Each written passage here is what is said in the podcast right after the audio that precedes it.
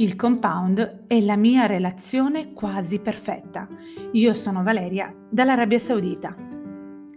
Ho una relazione quasi perfetta con il compound e cercherò di spiegarvi il perché. In Arabia Saudita vivo in una bolla di sapone che probabilmente non scoppierà mai. Una bolla di sapone fragile ma tuttora integra. Una bolla di sapone fatta principalmente di servizi e persone che di buon grado convivono. Il compound. Proprio mentre nel mondo scoppiava la pandemia e la chiusura più totale, la mia bolla integra mi permetteva di sopravvivere.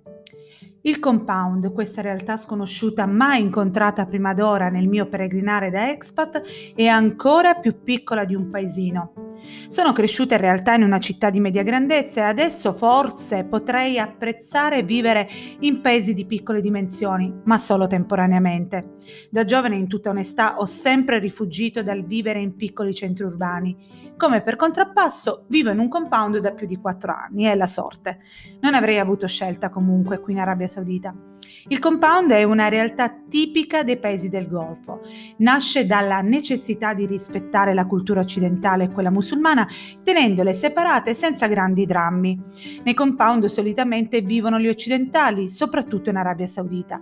La gente del posto, infatti i locals, vivono nelle loro fantastiche ville o comunque in case private isolate le une dalle altre, principalmente perché ci tengono molto a proteggere la loro privacy.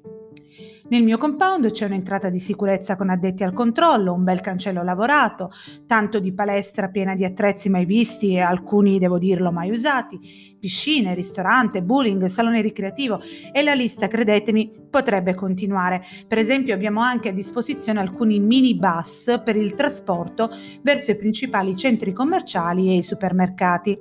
Questi mezzi sono utilizzati principalmente dalle donne, visto che in poche abbiamo già la patente. Anche ad Abu Dhabi, ad onor del vero, ho vissuto in un compound, ma era di sole quindici abitazioni, con un solo gate di entrata sempre aperto, così come sempre aperte erano le porte di casa. All'ingresso del compound un ragazzino a mo' di finta security, spesso accovacciato su un motorino e intento a leggere chissà che cosa su quel suo cellulare. Qui a Khobar, in Arabia Saudita, vivo in un compound che, ripensando al picco della pandemia, mi ha letteralmente salvato. Di per sé è pieno di regole, ma durante l'emergenza covid diciannove c'era permesso fare una camminata nei vialetti pur mantenendo le distanze. Naturalmente non erano aperte le strutture che fanno da corona alle abitazioni, ma finché le temperature ce lo hanno concesso era possibile passeggiare, appunto.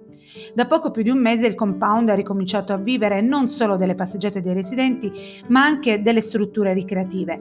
Hanno ripreso le lezioni di spinning e di zumba, i personal trainers sono ammessi in palestra pur rispettando le norme di igiene e di distanza, la piscina è di nuovo animata dal vociare dei bambini e ragazzini e tutto forse pian piano tornerà come prima se i casi di covid diciannove continueranno a diminuire.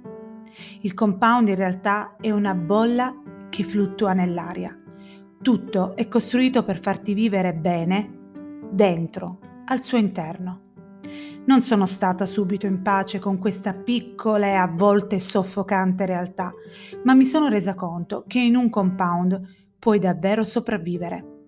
Mi ha davvero salvato, durante la pandemia, uscire nel mio piccolo compound e respirare aria, calda, bollente, aria che toglieva il fiato per il peso che avevo dentro, aria sabbiosa che però almeno nascondeva i volti degli amici preoccupati per i familiari in Italia e per la situazione che andava degenerando in tutto il mondo. In un compound, insomma, puoi continuare a fluttuare sospesa, anche in parte durante una pandemia, perché nelle cose è spesso questione di punti di vista. A presto, da Valeria, Arabia Saudita.